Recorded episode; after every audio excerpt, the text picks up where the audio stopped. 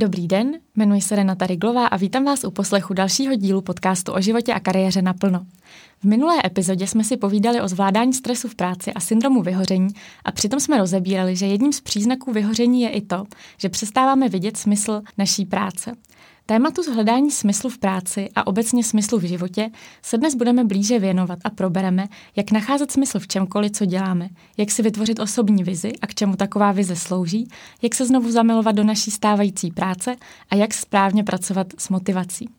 Povídat si o tom všem budeme s magistrou Denisou Dětičovou, která od roku 2013 působí jako lektorka Growjob Institutu, kde se věnuje tématům, jako je osobní vize, osobní hrdost, spokojenost nebo prokrastinace. Denisa se také věnuje tématu vzdělávání a je zakladatelkou projektu Hodnotový učitel. Mě osobně velmi zaujalo, že Denisa svoji osobní vizi uvádí v život i ve svém podnikání a založila značku sukní D Divine, které opravdu krásně vypadají, což můžu potvrdit, protože Denisa má dnes takovou sukni na sobě. Pokud se budete chtít dozvědět více o tématech, o kterých se dnes budeme bavit, v popisu této epizody najdete odkazy na Denisy webináře a workshopy, které můžu osobně doporučit.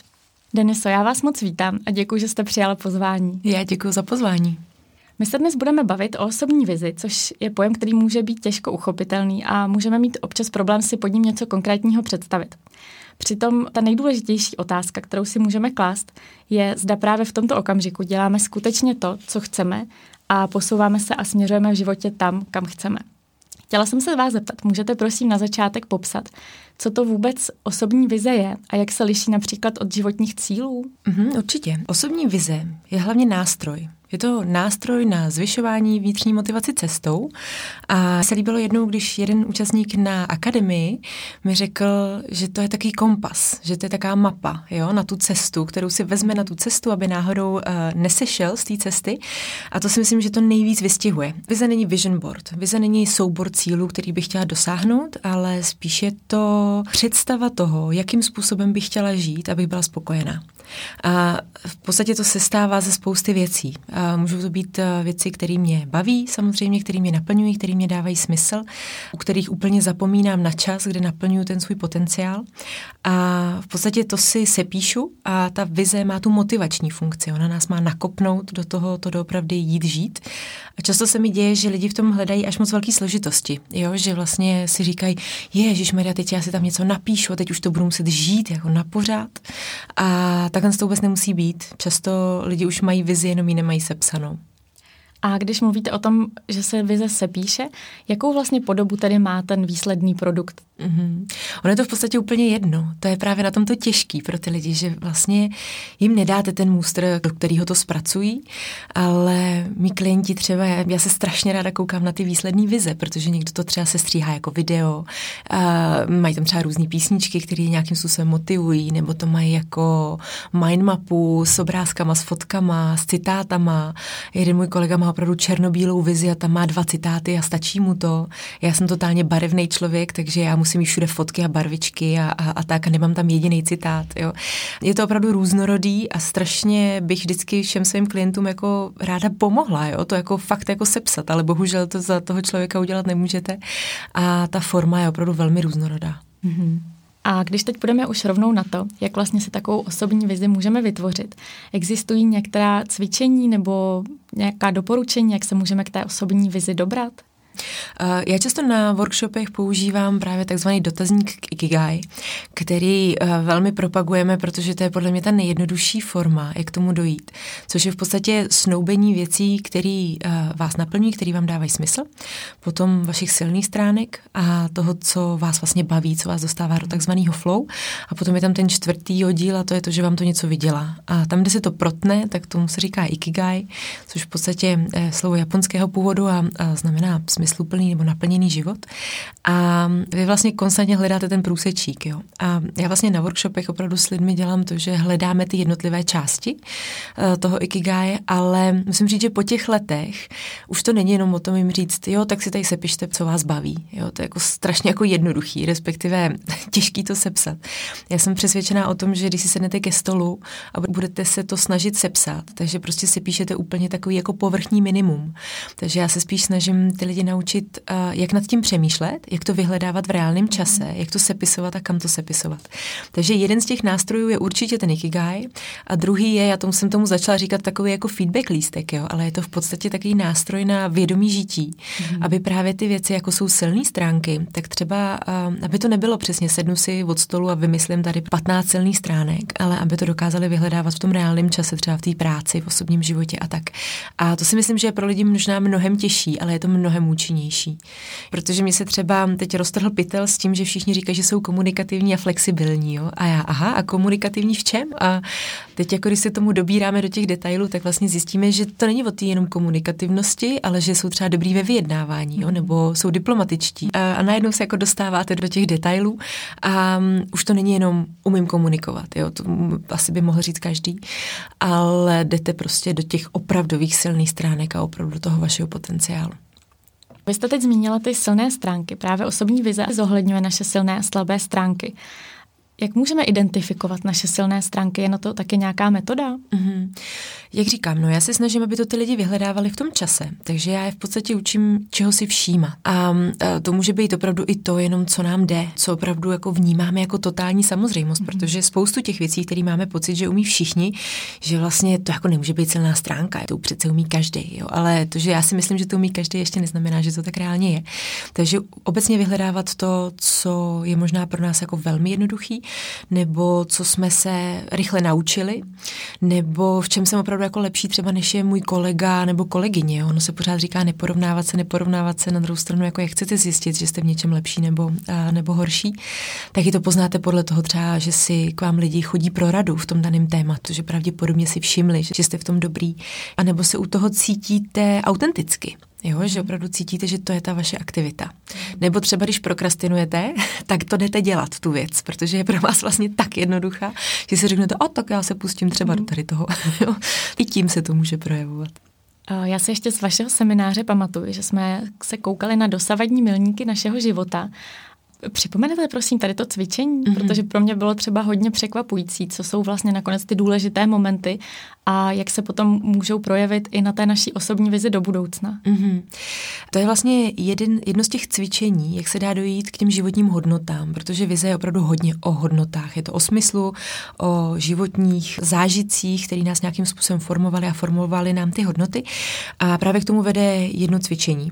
Jedno jde takový víc do hloubky, druhý je takový víc povrchní, ale vytáhnete z něj strašnou spoustu informací.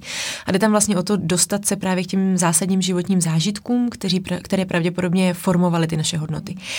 Um, jedno z těch cvičení je právě ta křivka života, se to jmenuje, a to si přesně uděláte takový dvě jednoduché osy, kdy máte plus 10, minus 10 a strašně pozitivní a strašně negativní zážitky.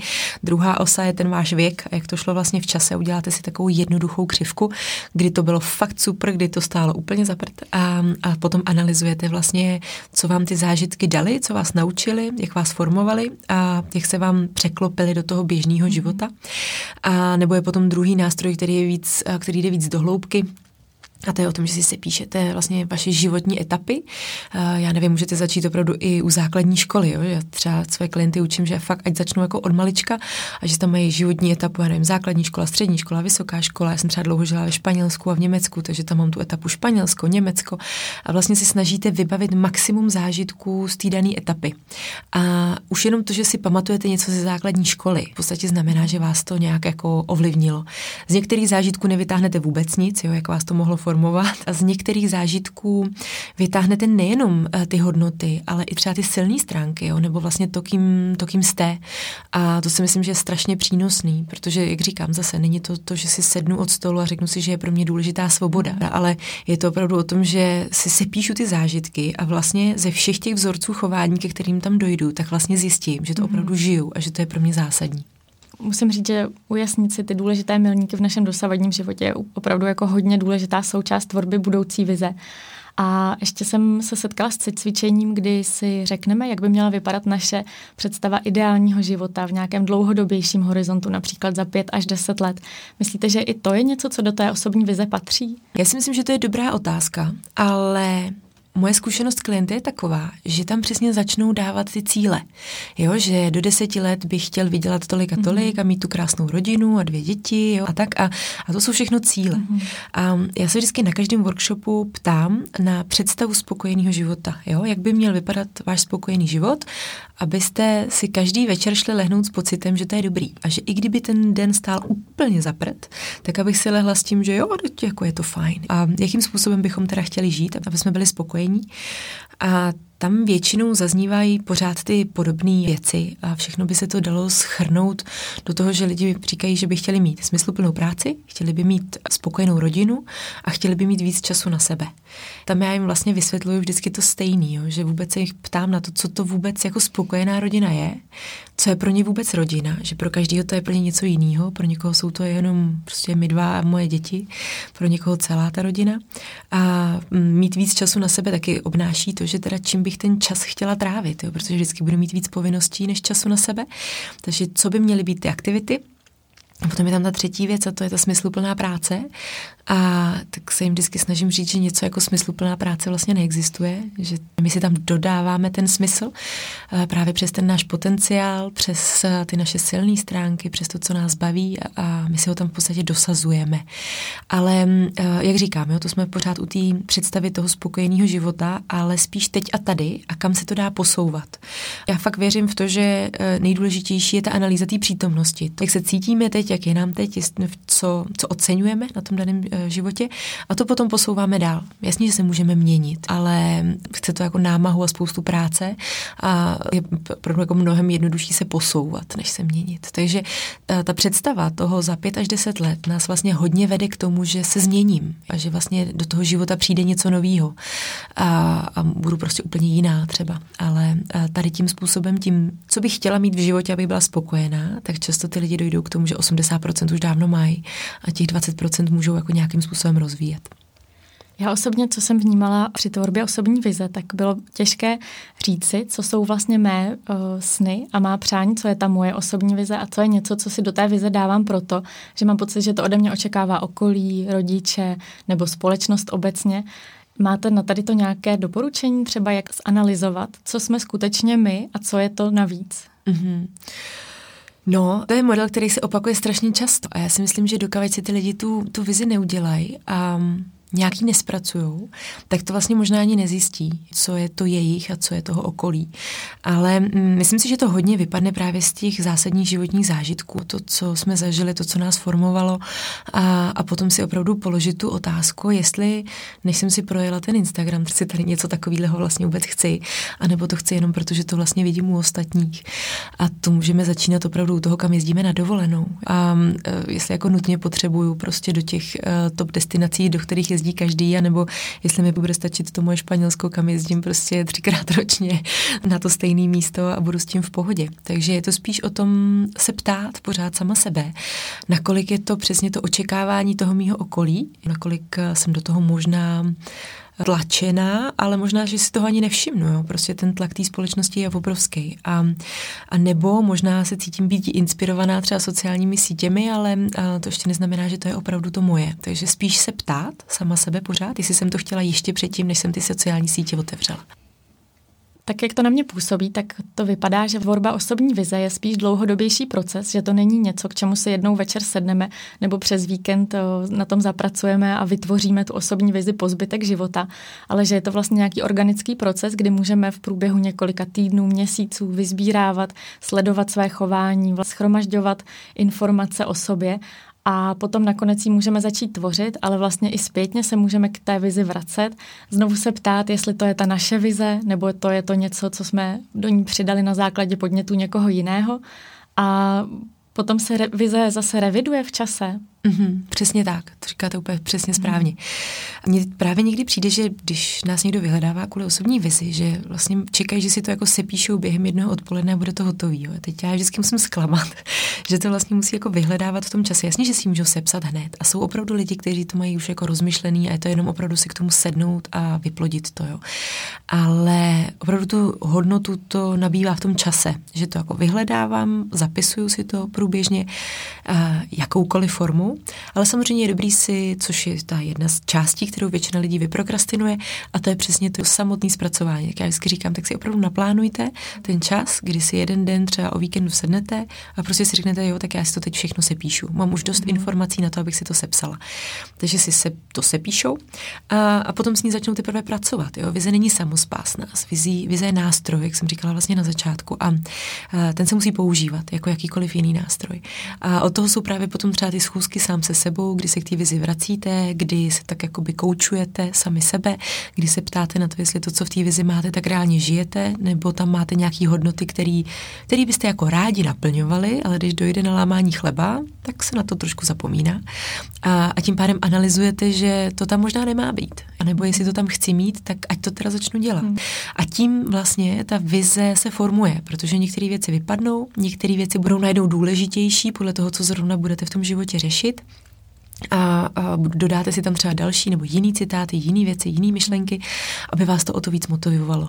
A taky se s ní dá hezky pracovat v tom, že m, mm, třeba ty hlavní nějaké myšlenky, které nutně teď potřebujete slyšet, tak si dáte třeba na nějaký viditelný místa, jo? že třeba tu vizi budete mít někde vyfocenou v telefonu, nebudete se na ní koukat každý den, ale ty hlavní myšlenky, které zrovna teď tady v té životní etapě potřebujete slyšet, tak uh, já si třeba dávám na plochu telefonu. Mm. A když to prostě potřebuji vidět, tak to člověk jako vědomě vidí. Mm-hmm. Jo, samozřejmě, že potom se z toho stane obrázek, ale když to potřebujete, tak to tam máte při té ruce.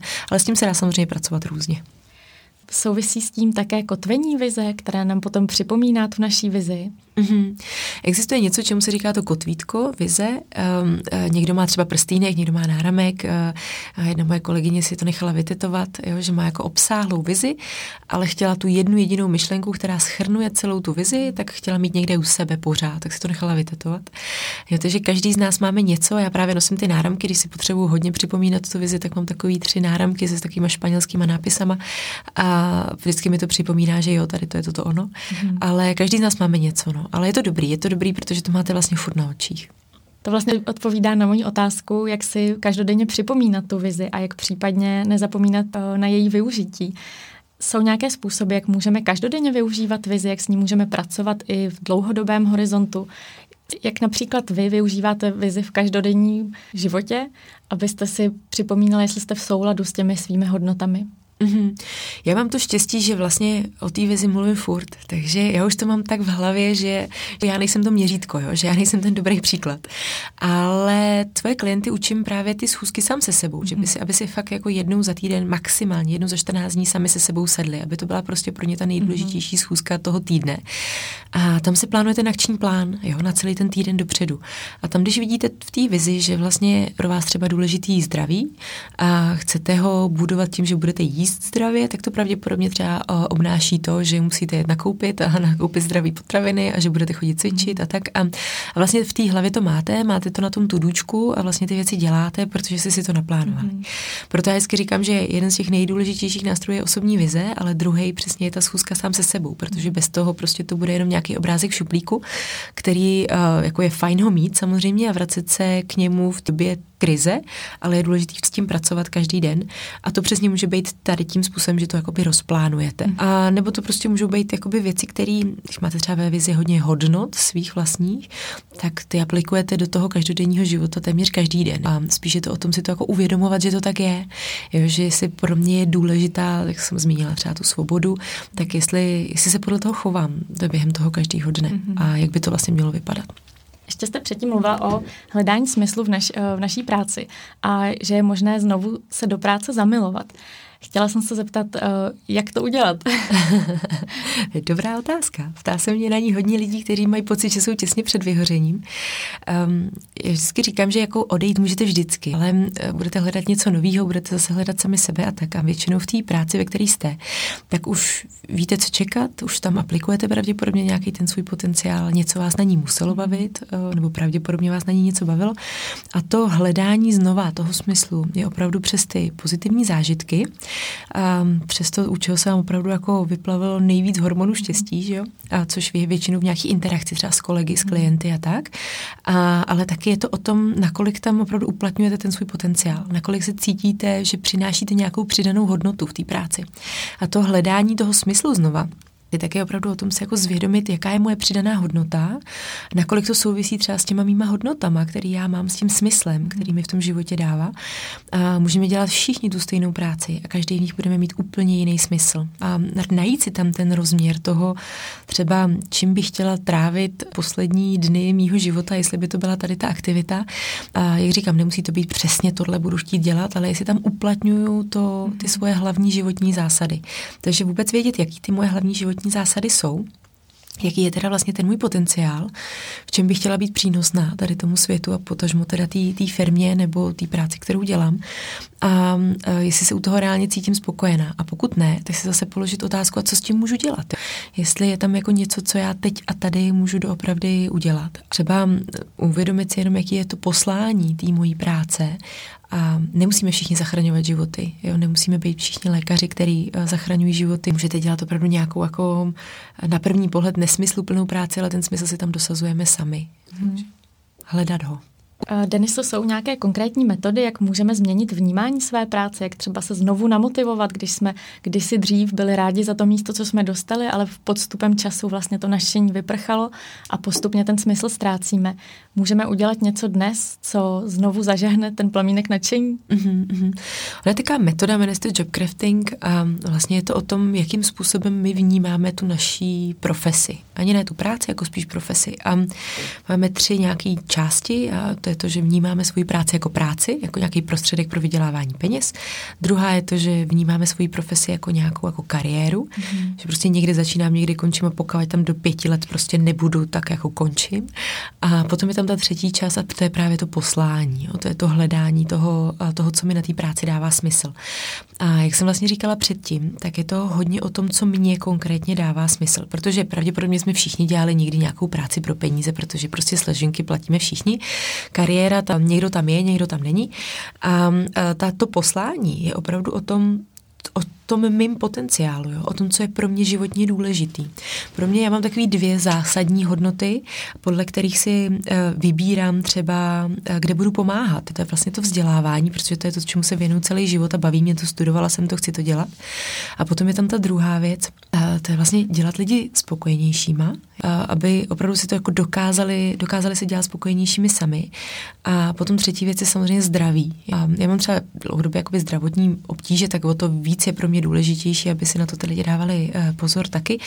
A vlastně ve chvíli, kdy ať dělám, co dělám, tak se snažím vždycky tady ty tři věci nějakým způsobem podporovat mm-hmm. nebo pomáhat lidem, aby si na to sami dávali pozor, nějak na to upozorňovat. A jak jsem říkala předtím, tak třeba uh, můžou být lidi, kteří dělají opravdu smysluplnou práci, kterou my vnímáme jako totálně smysluplnou, a to jsou třeba ty lékaři, učitelé a tak dále, kde bychom očekávali, že tam mají obrovský smysl. Ale to ještě neznamená, že to takhle nutně musí být. A potom jsou profese, u kterých si řeknete, no tak jako k čemu to je. A, a ve finále můžou pomoct mnohem víc. Já třeba, když jsem právě zakládala svoji firmu, a když jeme teda sukně na míru, tak jsem uh, strašně zvažovala to, jestli je to moje poslání, jo, protože to poslání já jsem měla v práci, v tom učení, v tom vzdělávání. Já jsem si říkala, jako, že budu šít sukně, jako cože, a komu to jako pomůže, to jako zachrání někomu život, nebo co? Hmm.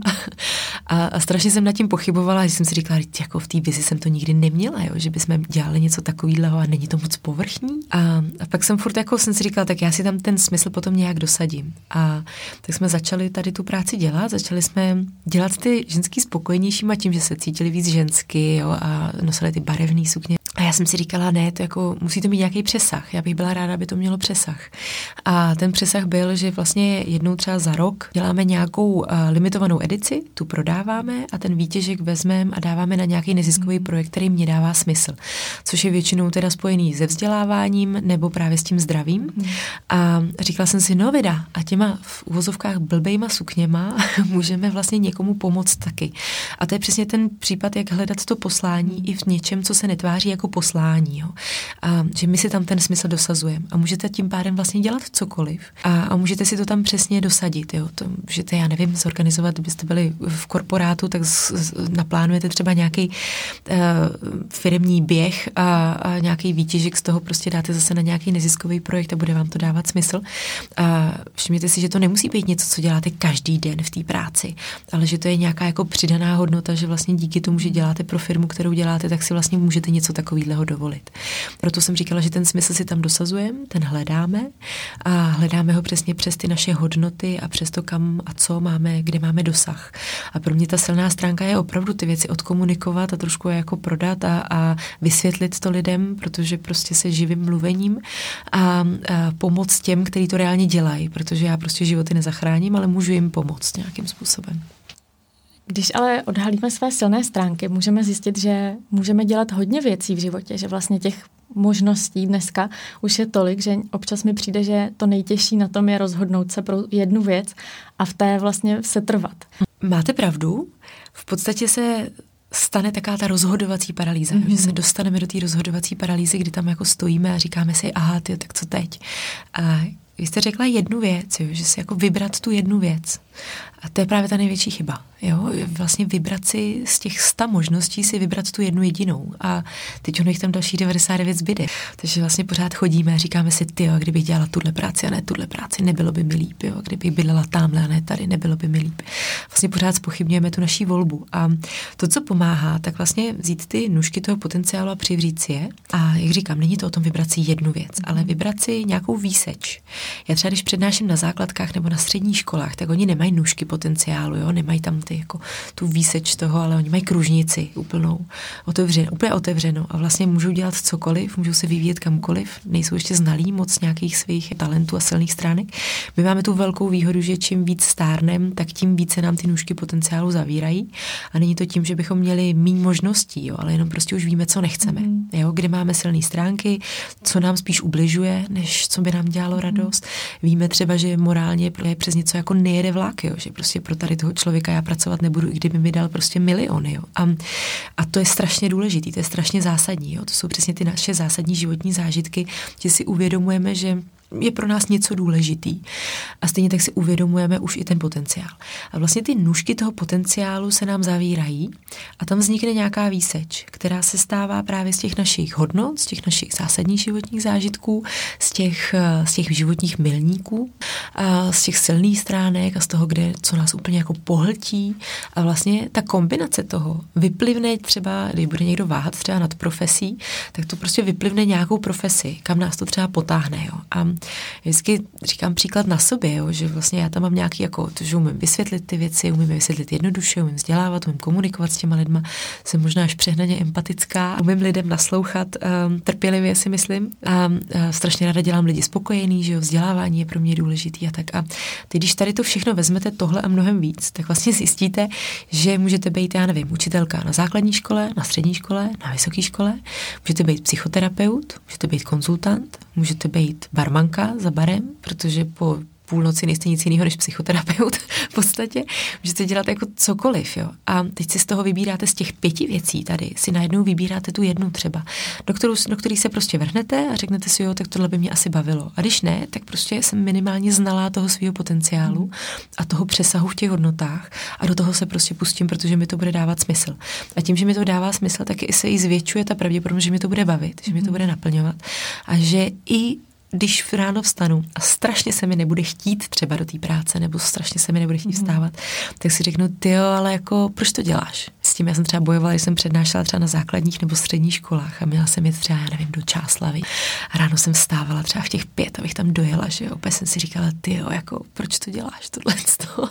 A pak jsem si říkala, ty co když je tam nějaký prostě náš budoucí premiér, nebo prezident, jo, nebo někdo, kdo změní tenhle svět a třeba mu to pomůže, jo, mm-hmm. ho to pomůže nasměrovat. A to byl ten můj smysl. Takže máte se najednou k čemu vracet vlastně. Hmm. Děkuji moc. Já doufám, že si naši posluchači udělají chvilku na schůzku sám se sebou a zkusí si zodpovědět otázky, co je pro vás důležité, jaké jsou vaše velké plány, co chcete dělat, čím se chcete stát, jaké jsou vaše hodnoty a že si vytvoří svoji osobní vizi. Denise, já vám moc děkuji za zajímavý rozhovor. Pro mě to bylo moc přínosné a našim posluchačům doporučuji zúčastnit se vašich kurzů, protože dávají krásný prostor pro to, tady ty otázky si zodpovědět v klidu a zamyslet se nad nimi. Moc vám děkuji. Já moc děkuji za pozvání, bylo to moc příjemný. Děkuji. Nakonec bych chtěla všechny pozvat, pokud jste si ještě nepustili minulou epizodu o zvládání stresu a přepracování, určitě si ji poslechněte a také prosím nezapomeňte podcast ohodnotit a sdílet s těmi, koho by mohl tento díl zaujmout.